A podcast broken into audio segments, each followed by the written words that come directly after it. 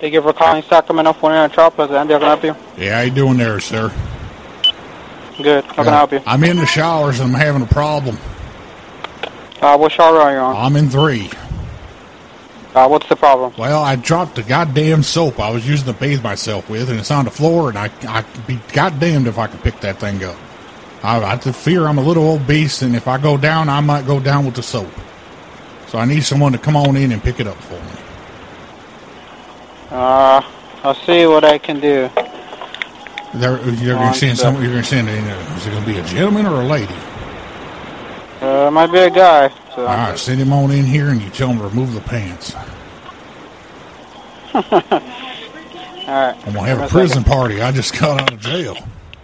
Yeah, send Pedro in.